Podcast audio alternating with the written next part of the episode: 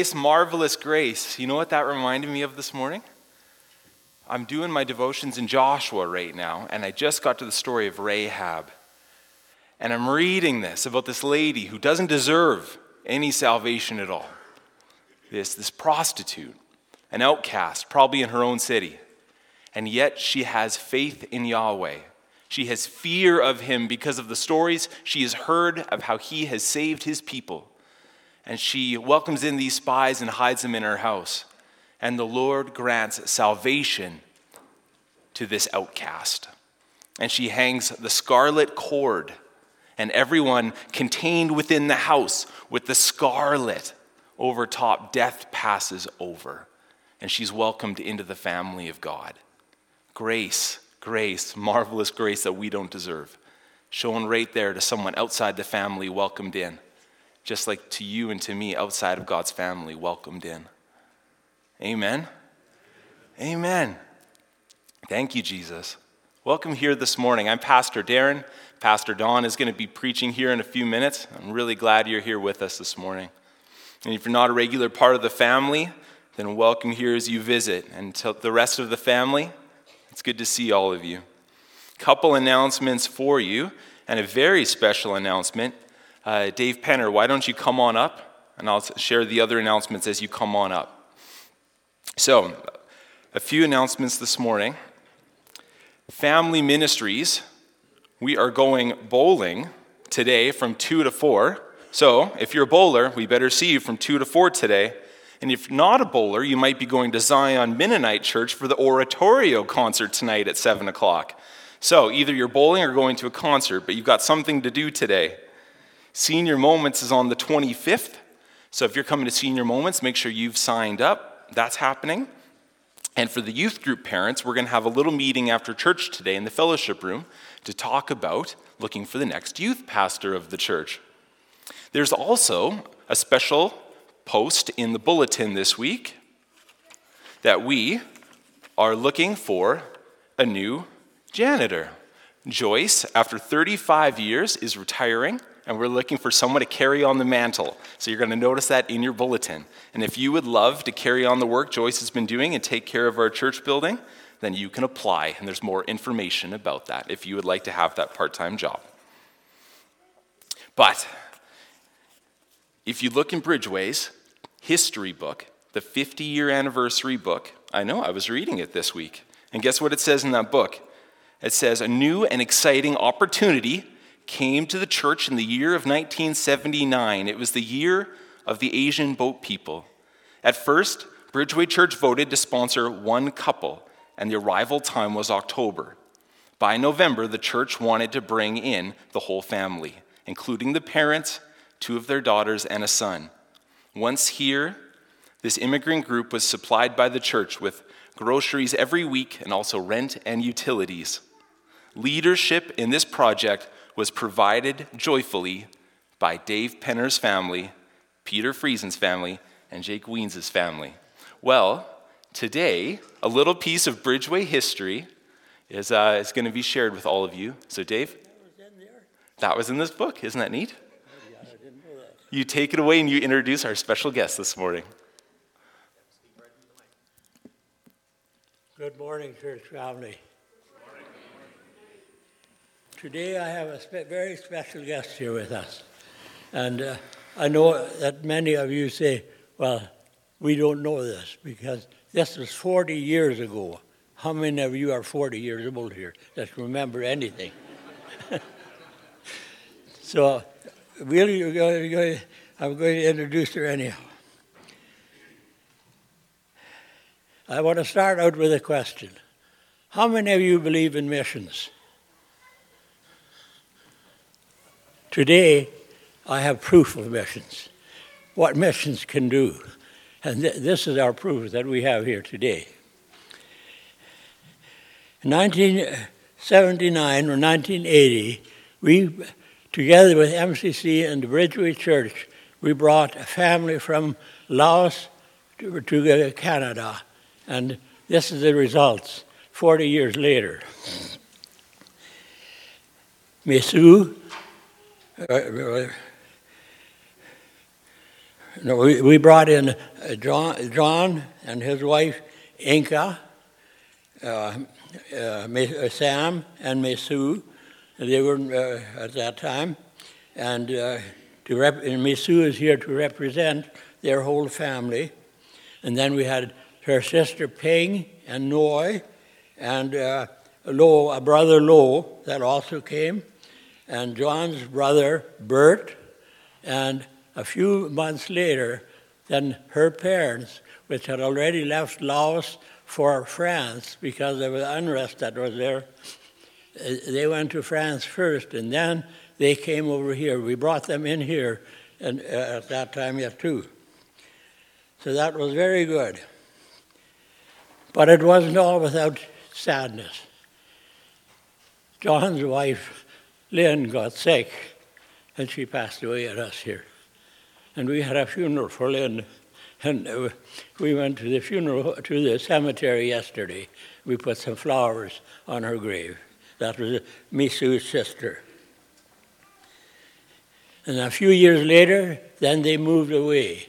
John and Lo and Inca, they moved to BC.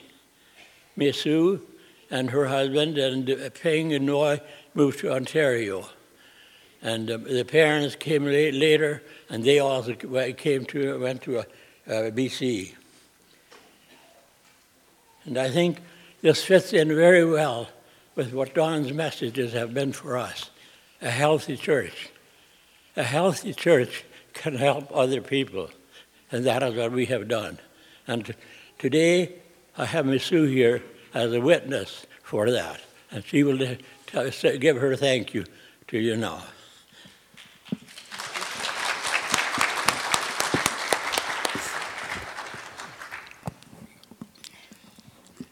Thank you. Yeah. Good morning, everyone. My name is Mesu Pakistoni. As Mr. Penner said, in 1979, my sister Lynn and her husband and her baby boy, and also her husband's brother Bert, yeah, they came to the church. And the body of Christ here was so kind to them. I'm so sorry. I promise that I not to cry. Okay. Yeah. Okay. Yeah. But in 1980, my husband and I, we moved from Montreal to here to be with my sister when she was hospitalized fighting with cancer. And we received this, such a special welcome from this body of church. And then later on in a month, my parents came from France with all my brothers and sister. We didn't know the language we kind of like struggling with language. We didn't understand the love of God. We don't know who's Jesus. But the family here, they continue to educate us with God's love, and He sacrificed on the cross. He died on the cross to take our sins away, and He rose again on the third day. He is our Lord and Savior. But somehow, during the time that we were there, we were here. After my sister died, my mother was so sad. She cries every day, almost a whole month. And my father broke his hip right outside the parking lot at this church. And then my brother in law had to move to BC to his family and took my nephew with him. So we was very sad. And my, ma- my parents moved to BC because they want to be near the grandson. That's the only grandson they had at the time. So my husband and I, we remained here six years later and we moved to Ontario. We ran away from God because we didn't understand His love. But the people in this church, like Mr. Dave Penner, Mrs. Helen Wynn and her husband, and Hen- Henrietta and Peter Friesen, and Peter many people. Friesen, Peter, Peter Friesen and Jake and uh, Helen Wiens were also in the committee. Yes, yes. And many people, and like Laura and her husband, um, Ab, Yeah. yeah. And many people in this church take turn to take care of my nephew when my sister was in the hospital so her husband can go to work. And I'm really appreciative for the kindness. And I just want to make a story short because I don't want to keep too much of your time. And then somehow, the seed that the body of Christ here, so, so in our heart, you know, and they continue to water them. And the Lord make it grow and continue to grow. And in few years later, and after my parents moved to BC, my mom, she baptized. She accepted Lord Jesus into her heart. And then, but we were still lost. But in 2000, I baptized and accepted Jesus to be my Lord and Savior. In 2002, my three children baptized in Brampton, um, Ontario. And then from then on, my daughter, um, she involved with church com- youth committee, and you know, start to share the love of God, the news of the Jesus Christ, good news of Jesus Christ, to the unbeliever. And then my second son, my second child, which is my son, he became a Sunday school teacher, and later on, and married and uh, to a Christian lady. And my third son, he's also became um, Sunday school teacher, also worked in sound room for over 10 years. And for myself, um, I remain in church and teach Sunday school and um, work as a volunteer in um, the Jane Finch Community Ministry in the food bank, serving do the, um, the God's work there. So it is my privilege and my honor to say thank you, Lord, that you watch over us and make us grow in your love. And it, be, it starts from here. It starts from here, the body of Christ here, that help us to know Jesus' love and to follow Him, to focus in Him. So today I'm here. I just want to say thank you on behalf of my parents. They always want to come here to say thank you, but they didn't have the opportunity. They both passed away in, B- yeah, one in BC and one in um, Ontario. Yeah, I just before um, I say anything else, like I want to introduce my two sisters in Christ. They gave me a, a right here and make everything happen for me to be here. And they also very um, devoted Christian. They continue to do the the Lord's work, and they're involved in this um, Thai church. They often get invited in, uh, to Medicine Hat to share um, the good news of Jesus Christ to the migrant who work in the farm in Medicine Hat. Currently, they have 300 migrants that um, work there, and five people have been saved. And for myself, in the last past eight years, I have opportunity to travel to China, my mother's homeland, and we actually stopped in Hong Kong to um, uh, pick up a lot of uh, supply, like the children's story book, Bible story book that we can bring into China since we cannot bring in um, Bible. So, but we have gone into the deep mountain in the small villages near, uh, near Vietnam border. We reach out to all those people there and we share with them the God's love and our Jesus Christ's love and His message and His word. And thank you, everyone. Very good. Yeah. You just, the girl, girls stand up. Would you go, yeah, those are the two girls that That's are, me. they are traveling with her. So, Yeah. okay. I just want to, one more thing. I just have this friendly advice to the young people. You know, doesn't matter how hard life is, focus in God, in Jesus. Keep your eye on Him. Talk to Him, pray to Him, praise His holy name, and believe in Him, follow Him, and accept Him in your heart, and He will make your path straight, as He did mine, and still does mine. Thank you. Thank you. God is good. Amen.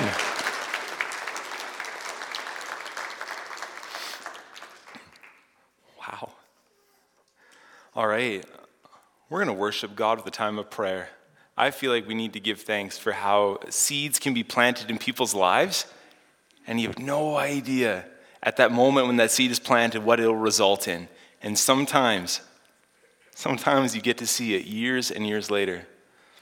And after that, the worship team is going to lead us in another time of singing. Let's pray together as a family and worship God.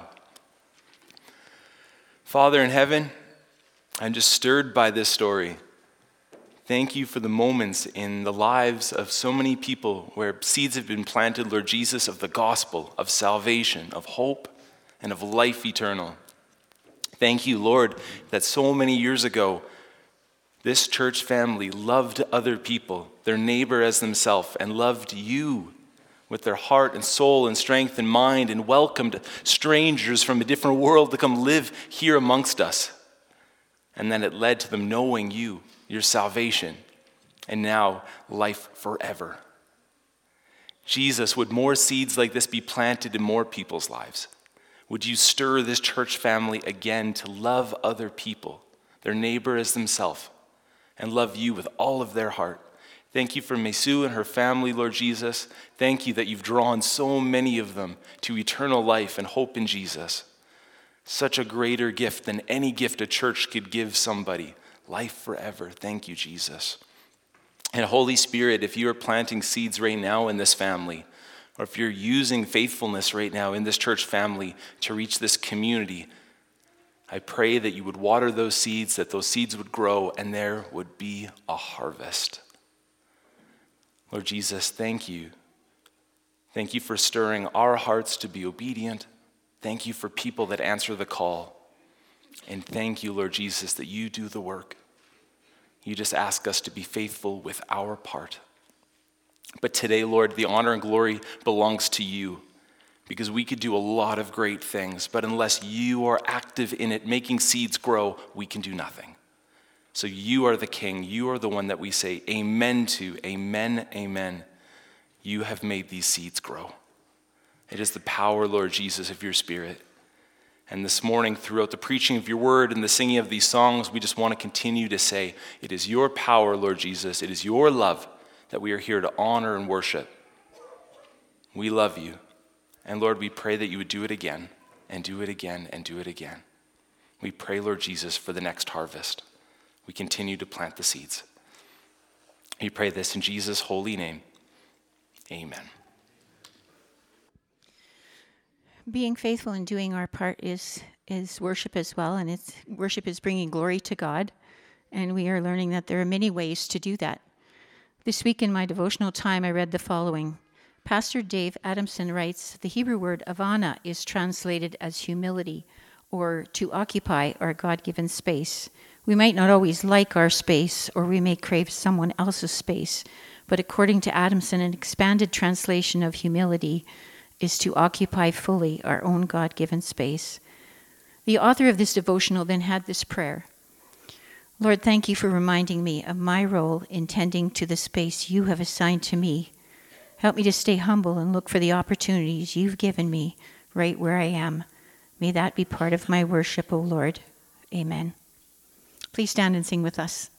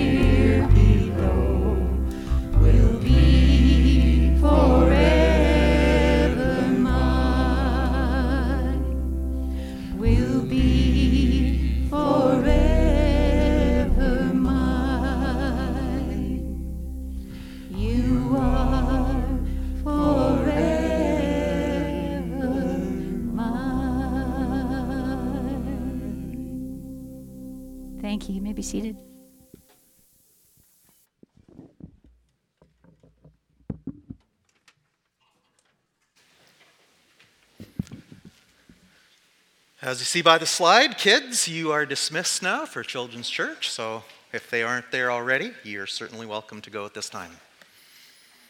All right. Well, let's uh, bow in prayer together before we dive into the message today. Oh, Lord, uh, what, a, what a beautiful morning to be in your presence and to be together with your people. Lord, thank you for the inspiration and being encouraged by your amazing grace today. And Lord, as you've shown that in the lives of people we've heard share, and Lord, as we reflect on your amazing grace in our life. Oh, Lord Jesus, thank you. Lord, even as we sang about uh, breaking chains, oh, Lord, I pray that your healing power to break the chains in our life that hold us back, would that be released in our presence today, we pray. And oh, Lord, may we all be able to celebrate and proclaim, Lord, that your grace, your amazing grace, gives us life and hope. So, Lord, I just pray over this congregation today. Lord, for anyone today just struggling with the need for strength, with the need for hope, Lord, I just pray that you would reveal yourself to them today and give them a sense of courage and the hope of your presence to carry them through and to guide them in the future. Oh, Lord, I just pray your love and compassion to pour out of your congregation today. And Lord, as we look into your word, Lord, as we, we approach a subject that, uh, that can be difficult for some, I just pray for your grace to be present, oh God. And Holy Spirit, would you, um, in a miraculous way, bypass the very less than adequate words of Don and speak through your word powerfully today that we may hear and respond to you and you alone. So, this is my prayer, and I pray this over this congregation today. In Jesus' name, amen. Well, good morning again, everyone. Great to see you, Bridgeway congregation, and welcome again to those of you who are guests and visitors with us today. It's a privilege to have you share the service with us.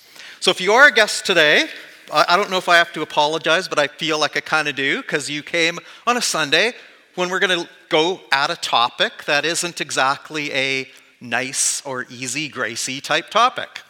We've been in a series called Healthy Church, Biblical Church. And so we've been looking at major topics and major sort of foundational items that make a healthy church. And so today we come to something that I believe makes a church healthy, and that is healthy discipline. Hmm. So, for those of you who are parents out there, have you ever had a fight with your spouse over how to best discipline your children? I hear, yes, I hear some laughing. Okay, now I'm going to tell a story that some of you heard before, so I apologize for the repeat. But um, a number of years ago, when my wife and I were at the raising young kids stage, um, we were all excited because we were gonna, about to get a weekend away. My parents were taking the kids, and we were going to be driving from Saskatoon to Kananaskis, Alberta for a weekend pastor's retreat, and we were just pumped to get some time alone together. So we get into the car, and we're from Saskatoon, and we had an eight hour drive pretty much from Saskatoon to Kananaskis. And we got in the car thinking we're just going to have this wonderful time, finally being alone together. And you know what we did? We argued the whole way. And this wasn't even just kind of like one of those like little bit of an argument and then we just each stared out the window and, and annoyed and avoided each other. No, no, this was like a full out yelling, making our points. We went for it. Eight hours. We were just exhausted by the end. Now, we, we love to tell this story because even to this day, we disagree on what the argument was about. So, if she was here, she would be going, Don't believe Don now because this isn't true. But anyway, my perspective on what the argument was about was that we were discussing, isn't it nice how we call it discussion? We were discussing the best way to raise our kids, the best form of discipline, the best form of parenting. And her point was strongly on the, and all the women are going to jump up and down, on the we need more structure side. And my argument was more on the it, we're good the way we are. My argument was so weak, right? Anyway, one of the things I learned from that argument and that tension was that in many topics, from, from the Bible to church to marriage to relationships, there are many topics where the truth is in the tension. And so you can see my little graphics there and that that rubber band that says tension on it, I don't know how clear it is up there, that's being stretched. So think about that for a moment. The truth is in the tension. So, a couple examples of what I, of what I mean by that. So, in Scripture, there's many, many examples where I would suggest to you that the truth is in the tension. And this is what I mean. Let's take the most common example, which would be the Scripture teaches that we are saved by grace. And if you read all the letters written by Paul, it would be very easy for you to say the biblical answer to how we are saved is that we are saved by grace. And yet, if you turn to the book of James, James would say that faith without works is dead, and that if there's no evidence of works, you don't have real faith. So, what is it? I would suggest to you that the truth is in the tension. Many other examples. So, one that I know some of you love to debate would be the debate between what we call predestination or the free will of humanity, right? I could show you scriptures that make it oh so clear that God is sovereign and knows everything in advance. He knew you before you were born. I could make a whole case that that's the right side. And some of you could make a whole case for many other scriptures that there is much freedom and much choice. So, what is it? I would suggest to you again that the truth is in the tension. So, today we're going to talk about discipline, and more specifically, church discipline. So, what's the first reaction you have? Let me guess. This would be my guess. I think for some of you, your first reaction is probably, well, it's about time. You mamby pamby pastors and you soft churches, you just want to let things slide and never confront and deal with everything. It's about time we talk about this. Some of you think that.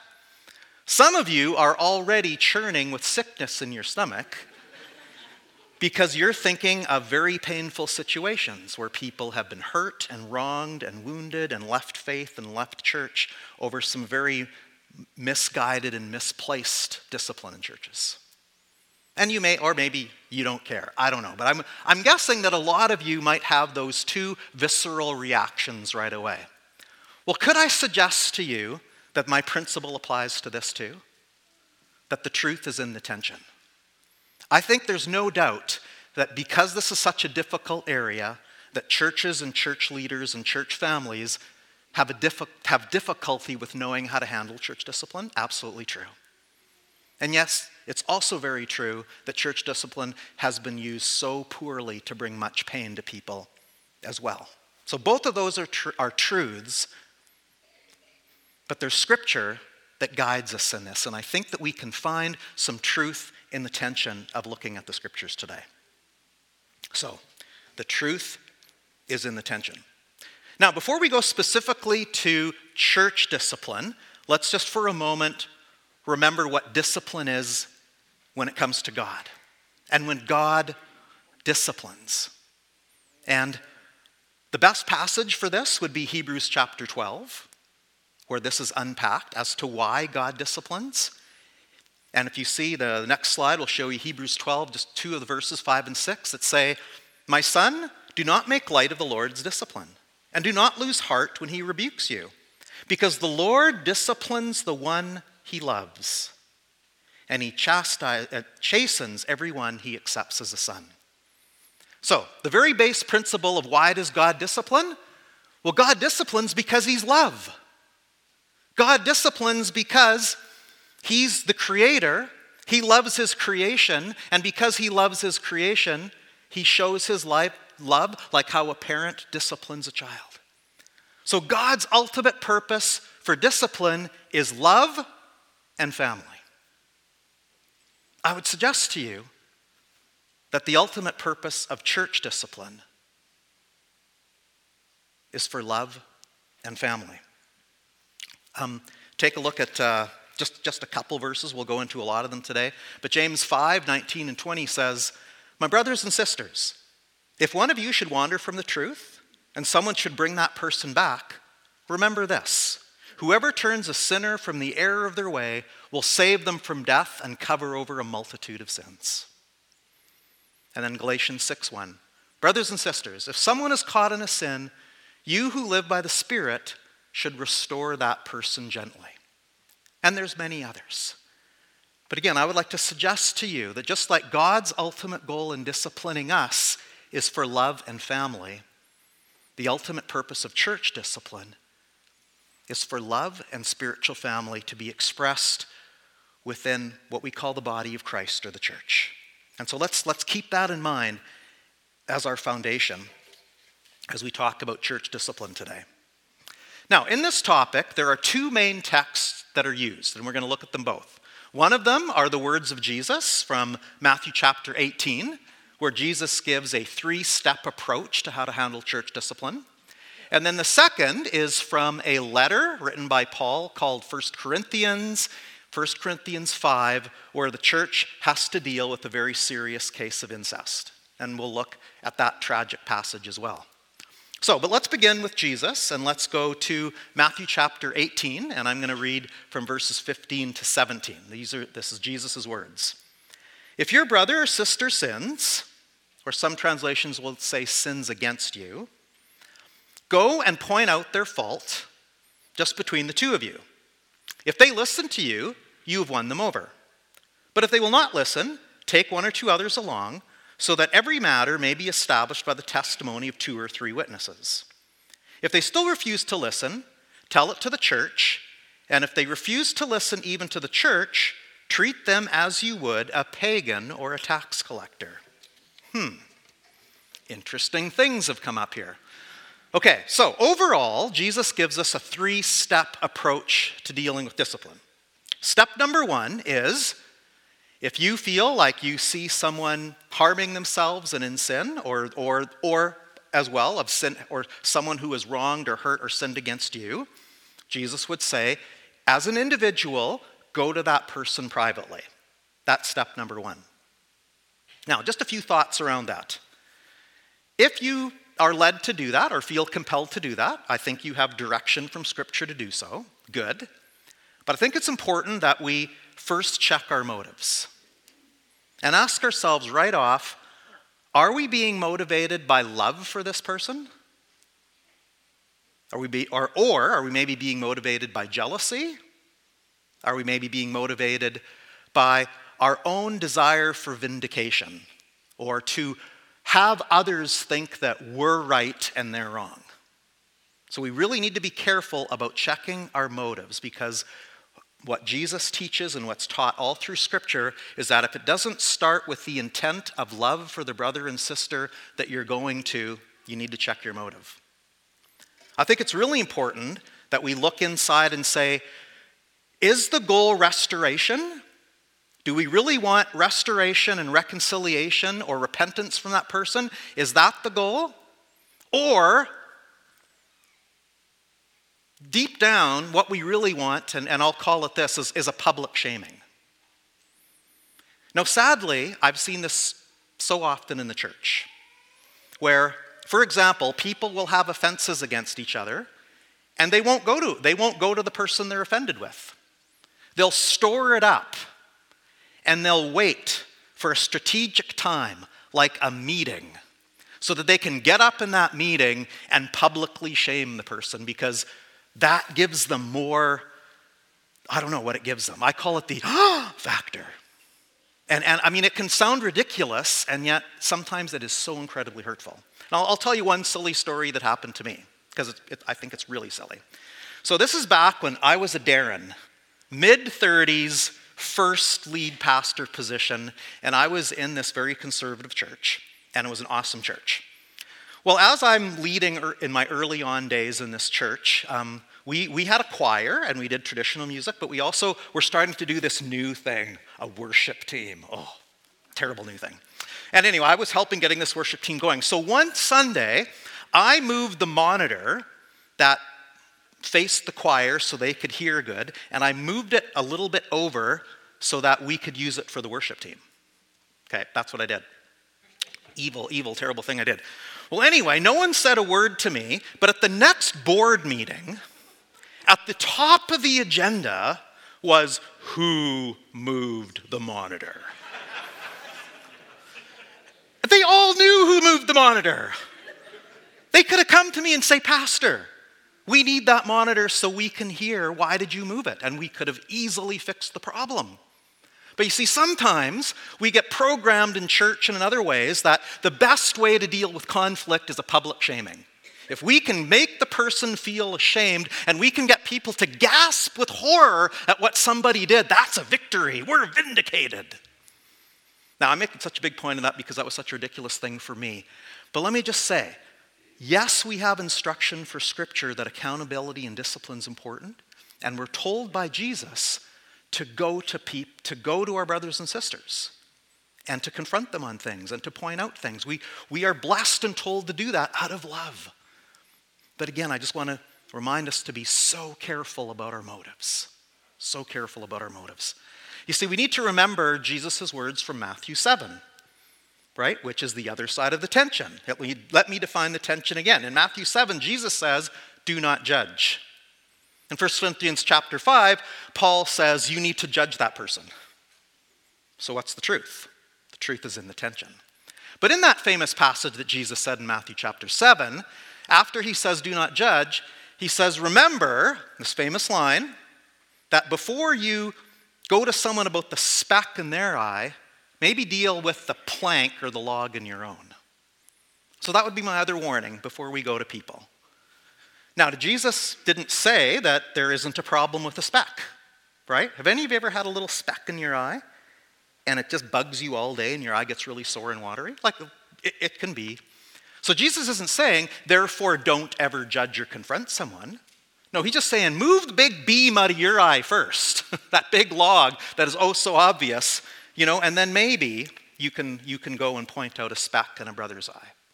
So again, let's, let's really look at our motives, but again, Jesus does say to us, go first to the person individually. And you hear what Jesus says? If you go to them and they respond, woo, you've won them over.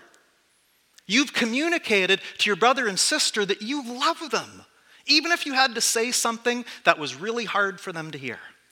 You prove to them, like, like God, you discipline and confront the person because you love them. You want to see them restored. You want to see them restored in their relationship with God.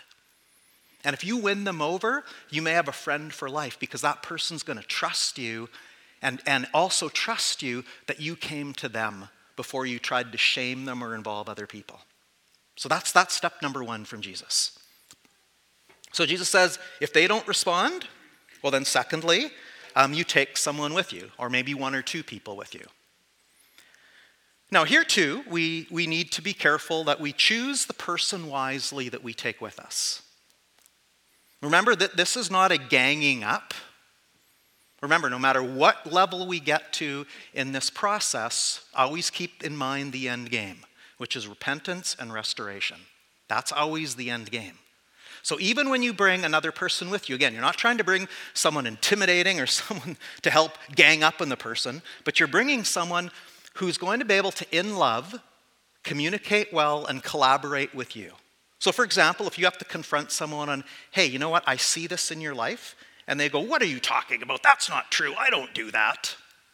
And then it ends. So, what? You come back with the person, another person, and you say, hey, I know this is really hard, however you do it, pray together and you know, and then, and then say, hey, this is what I pointed out in your life. You pushed back and said it wasn't true. And the other person could say, you know, I see that too. And together we want to help you face this. Still not easy to do, but it's done in that spirit. Now, there may be times when we're talking about something really serious, like, say, an abusive situation. Now, maybe in a case like that where someone might feel really unsafe, you may need to consider in wisdom who you bring with you in, in, in that way. But I think that would be more rare. I think most often, again, what are, what are we seeking to happen here? Repentance and restoration. And so, yeah, keep that in mind too, even in thinking about bringing another person with you. And then Jesus says, if that doesn't work either, then you bring it to the church. Now, what did he mean by that? I'm not sure he meant that, like, at a regular ga- church service gathering, have someone come up and do this big confrontation. I would suggest that he's meaning more to a leadership group or to a special meeting that's called for this purpose. But again, Jesus says there does come a time in the process where there, there does need to be the church involved in bringing discipline to a person who will not repent or not respond to what they're being led to. Now, at the end of this, though, Jesus does say something that seems either a little bit strange or, or maybe a little bit disturbing to you, depending how you look at it. But he said, if they refuse to listen, treat them as you would a pagan or a tax collector. Hmm. So, what do you think he means by that? Now, if we're, gonna, if we're going to, now Jesus is talking to the Jews at this point. So, how did the Jews treat pagans and tax collectors? Well, as you're thinking about that, let me, let me start here. I don't think that Jesus here is talking about complete banishing, or what's the word I'm looking for? Shunning. You've probably all heard of churches or religions that practice the, the art, no, practice whatever, shunning. I don't think that's what's being talked about here. Let me explain. I think when Jesus says treat them like a pagan or tax collector, now, even, the, even though the Jews hated all non Jews, which was another problem, but anyway, they still had to associate with them. They still had to do business with them, live life with them, see them on the street. They still, they still had to do basic life with them. Now, tax collectors, that was maybe a little more confusing because those were fellow Jews who were like traitors because they were selling out to the Roman government to basically betray their own people. So they, they probably hated tax collectors even more than the pagans. But again, they had to have day to day dealings with them. Now, think for a moment even of Jesus' life. Jesus spent time with pagans and tax collectors. However, Jesus also spent m- most of his time and his intimate time with his disciples. So I would suggest to you that the discipline is really more about that, that the people that are being confronted or, or will not or need to be disciplined, again, they're not shunned, but they need to, need to be disciplined to where they're not kind of in that inner circle of intimacy with, with, the, people in the, with people in the congregation. And that might be more of what the picture looks like. Now, again, this gets controversial because different churches do different things, but it, depending on the discipline situation, it may be saying to the person you need to step down from leadership. It may be saying to the person that you need to withdraw from the ministry you're involved in. And sometimes it may mean that that person is asked not to participate in communion. But there's a difference between some of those disciplines that, though will be very painful and hard for the person, um, it's not about shunning. It's not about saying you can't, you, you know, you, you avoid them on the street. They can't come to church anymore. Now, again, if serious discipline like this has to happen, it will be painful, and it might be really hard for that person to continue to come to church if they've been asked to step down from other things. It does get very complicated. But again, I'm just trying to point out to you that Jesus isn't meaning here, therefore shun them and just be mean and evil to them. Remember again what the end game is. The end game is always love, repentance, reconciliation. And so, are we going to continue to have contact with that person? Yes, because we want to see them repent and come back to Jesus and be restored to relationship. Will there be a season where they may need to be to step back from things because there needs to be accountability and discipline? Yes, that won't be easy, but that's what we're being told to do here. So, that's Jesus's, and that's a way easier than the next one. so the next one is Paul's example from 1 Corinthians chapter 5. So let's read that now. 1 Corinthians chapter 5. It is actually reported that there is sexual immorality among you, and of a kind that even pagans do not tolerate. A man is sleeping with his father's wife, and you are proud. Shouldn't you rather have gone into mourning and have put out of your fellowship the man who has been doing this? For my part, even though I am not physically present, I am with you in spirit. As one who is present with you in this way, I have already passed judgment in the name of our Lord Jesus on the one who has been doing this. So when you are assembled, and I am with you in spirit, and the power of our Lord Jesus is present, hand this man over to Satan for the destruction of the flesh, so that his spirit may be saved on the day of the Lord. Your boasting is not good. And he goes on to give some more illustrations about this, but we'll, we'll read just that much for now. All right, well, when you hear this passage again, I feel the tension in the room because we get both the you go, Paul, and we also get the whoa, that sounds really, really harsh.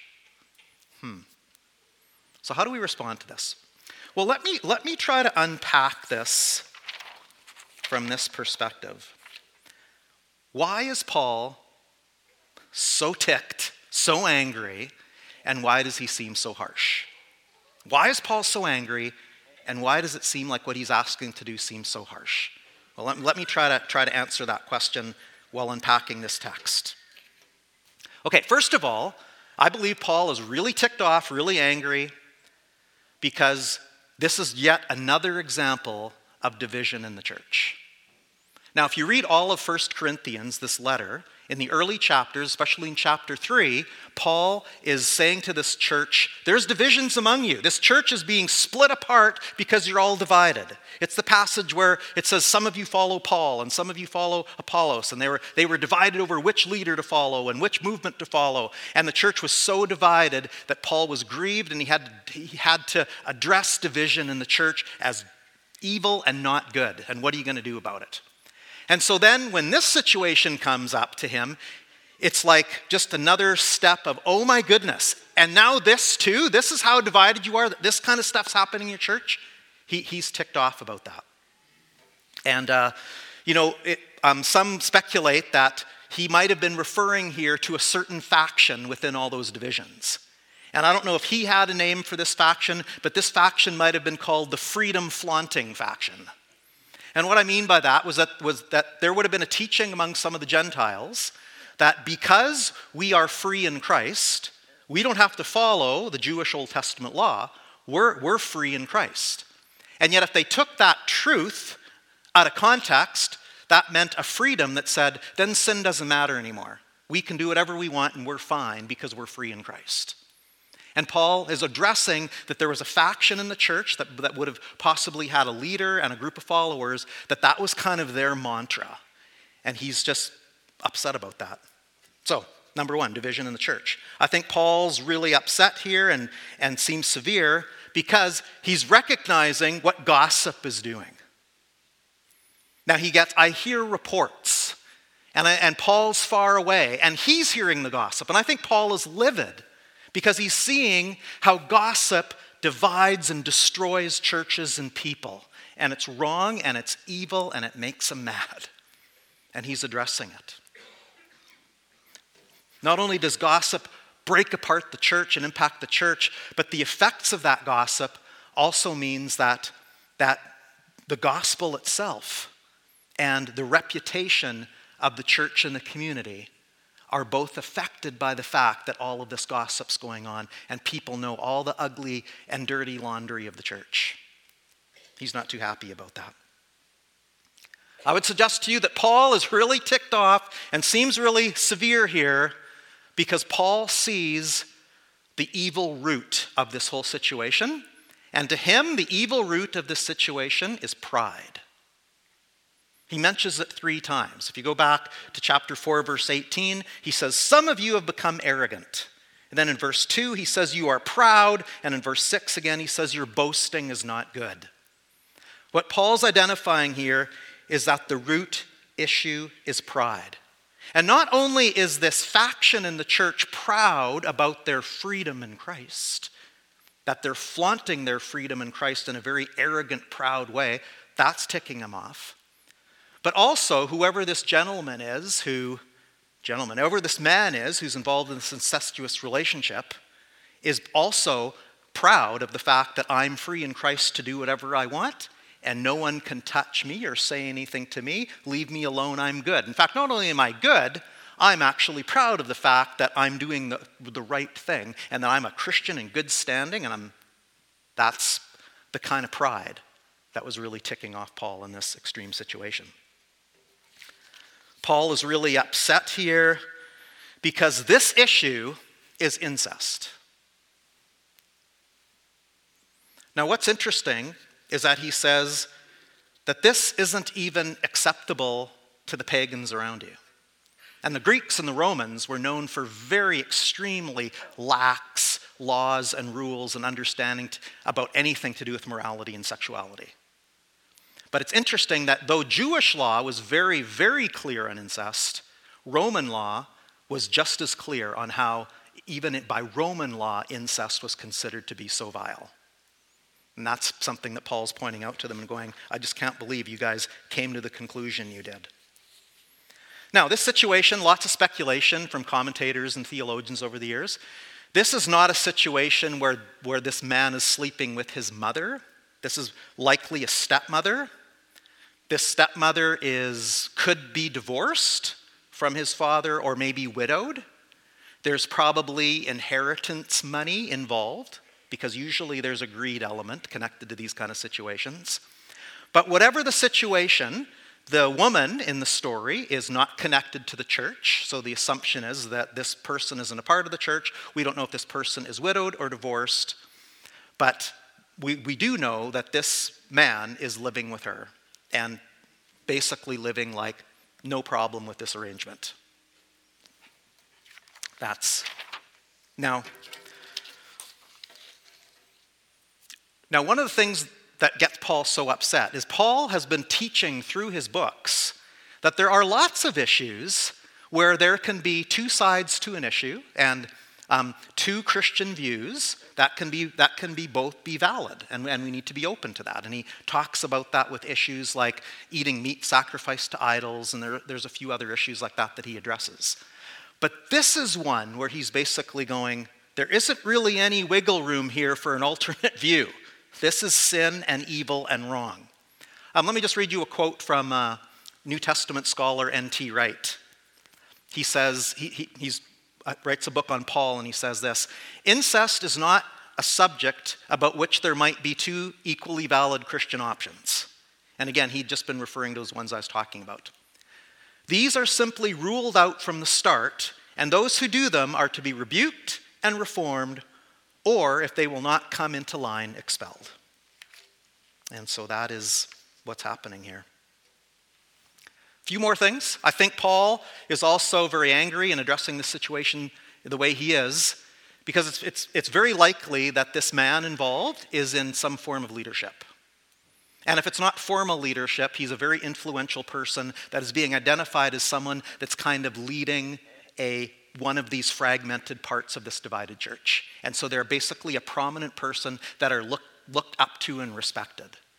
And that's not going over too well. Again, from Paul's point of view, if this person is in any kind of leadership, then the reputation of the church and even the reputation of the gospel is at stake.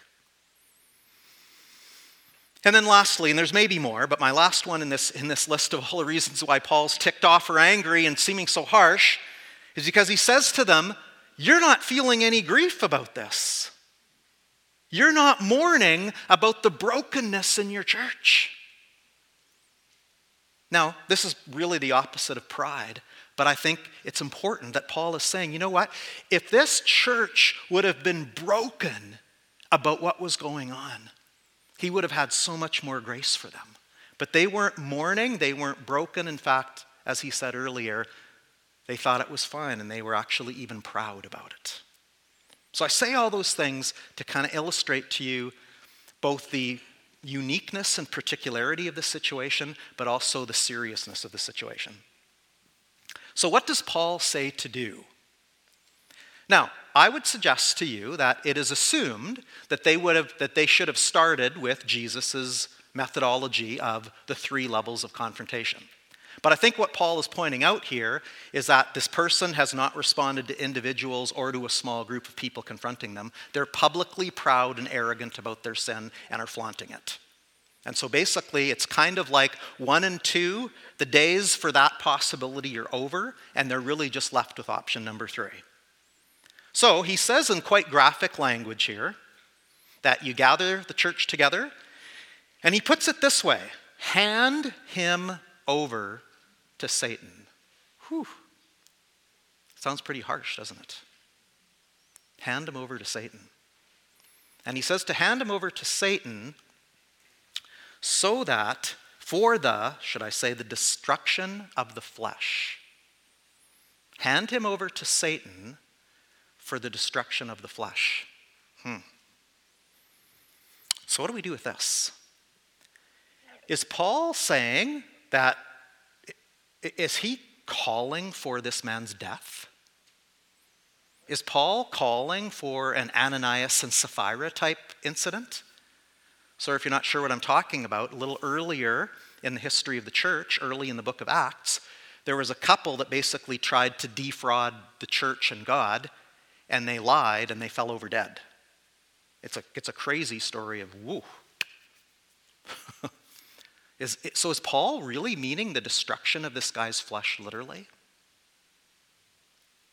Now, some translations will say, rather than saying of the flesh, they will say the destruction of the sinful nature.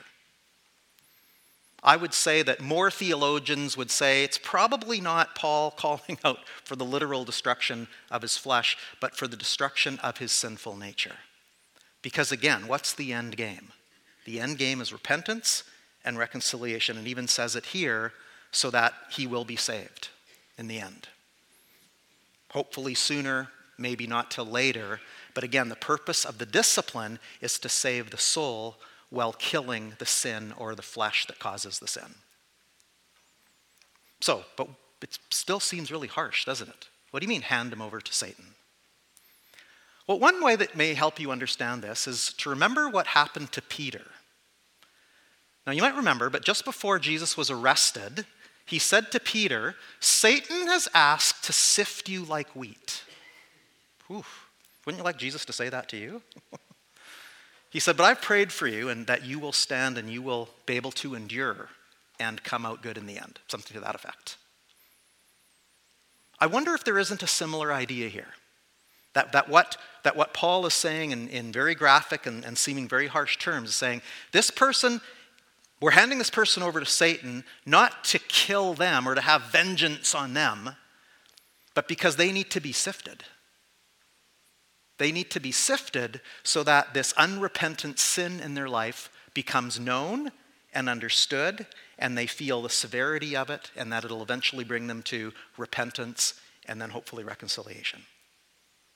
And I think that's ultimately what Paul is getting to, even though it may look to us like it sounds oh so extreme and severe. Yeah. Hmm. Now, a couple words that get used. I've used the word shunning, and I would suggest to you that that has no place in church discipline. Sometimes the word excommunication gets used in some church worlds. I have to be honest and say I would not connect with that word as well. I don't think that the principle of excommunication is biblical. However, there's a third word. Maybe it doesn't sound that much better, but the third word would be disfellowshipping. And I would say that sadly, there needs to be a form of disfellowshipping when you get to this level of church discipline. And again, I would think that, again, Paul's not calling for the death of this guy or for them to, to necessarily shun him in the way we'd think shunning. But I think in the same principle that Jesus taught, it would be this person needs to be taken out of leadership, not participating in communion or in the intimate gatherings and that they need to feel the pain of some of that distancing. Again, not to shame them, not to be evil to them, but because God disciplines the son he loves. Because hopefully the church is willing to bring accountability and discipline to someone they love, even when they see them in such a painful situation that is not only causing them to be to be broken through the sin, but also affecting the church being broken through the sin. Now, I don't know how this story ends, but there is some possibility that we know how this story ends. Now, this, is, this account is in 1 Corinthians chapter 5. Paul writes another letter to the Corinthians church a number of years later and it's in 2 Corinthians chapter 2 that Paul references a situation of someone being disciplined and how the discipline took effect and how they now need to restore this person. Now, theologians are divided as to whether they think that it's referring to this exact situation or another one, But I would suggest to you that either way, the principle remains the same as to what the end game of discipline is about. So, this text I'm talking about is 2 Corinthians 2 5 to 8, and you see it on the screen there.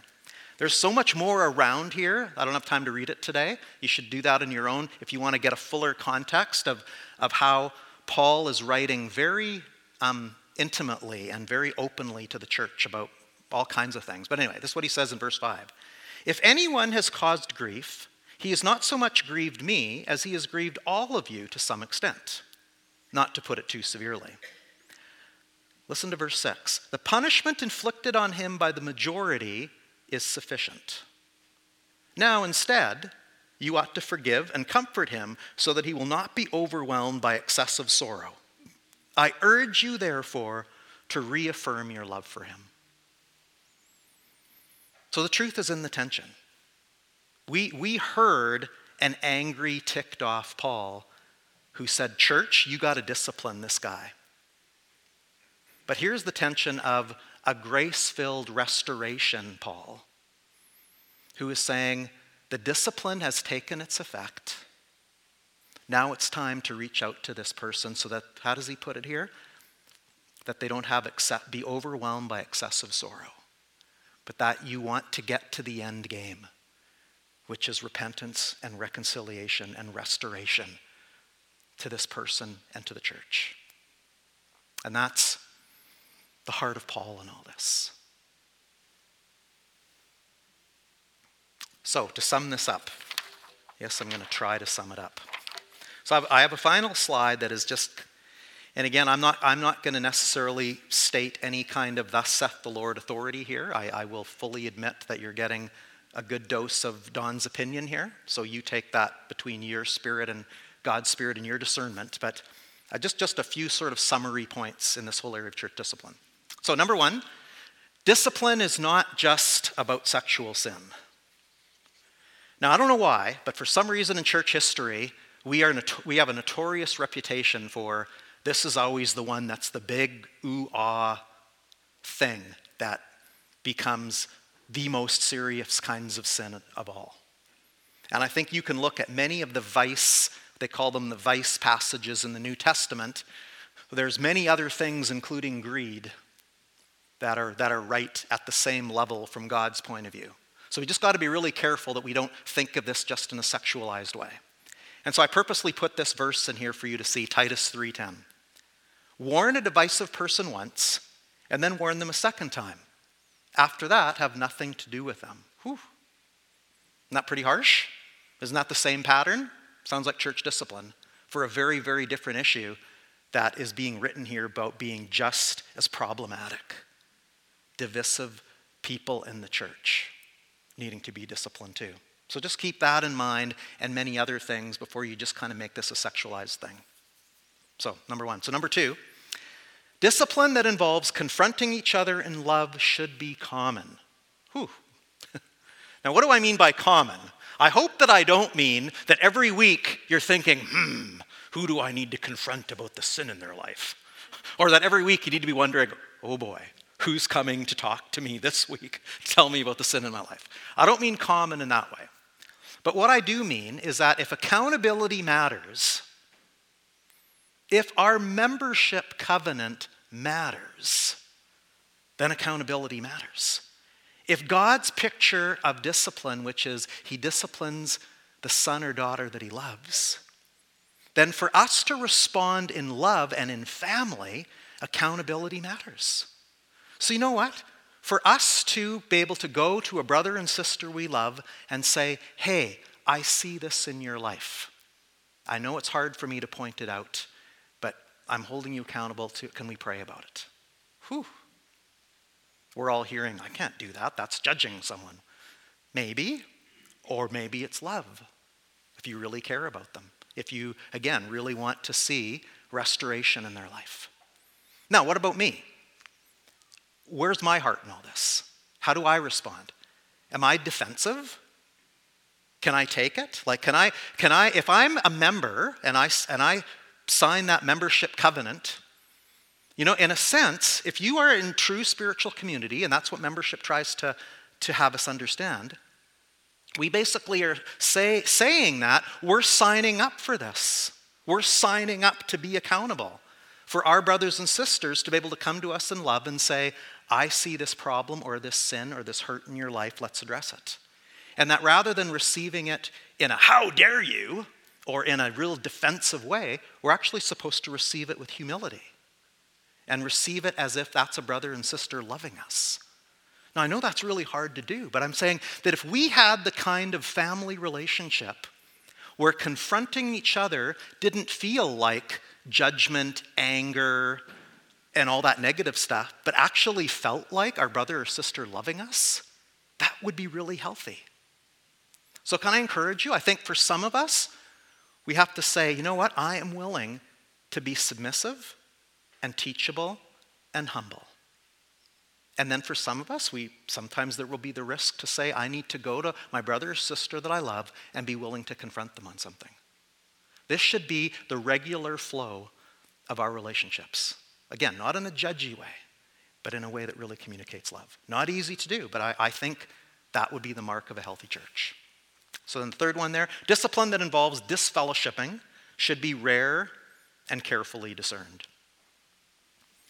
And again, I don't want to repeat myself here, but all of the parts I talked about in terms of checking our motives, you know, being in a, being in a humble posture, all those kinds of things need to, need to be a part of it. And, I, and yeah, it's something that, um, that even we as leadership have to take seriously and talk about. And again, it's not, it's not an easy topic, but it's a topic that Scripture instructs us. And again, keeping in mind, the end game is always rest, repentance and restoration. And there's that Galatians 6 1 verse again. Brothers and sisters, if someone is caught in a sin, you who live by the Spirit should restore that person gently. So in church discipline, remember the end game. But all, there's also a part of of course, that is protecting the flock, that is protecting the witness and the reputation of the church. That's part of it too. But let those things be secondary to the love that we have for each other and that commitment to family. So, how do I conclude this? Worship team, come up.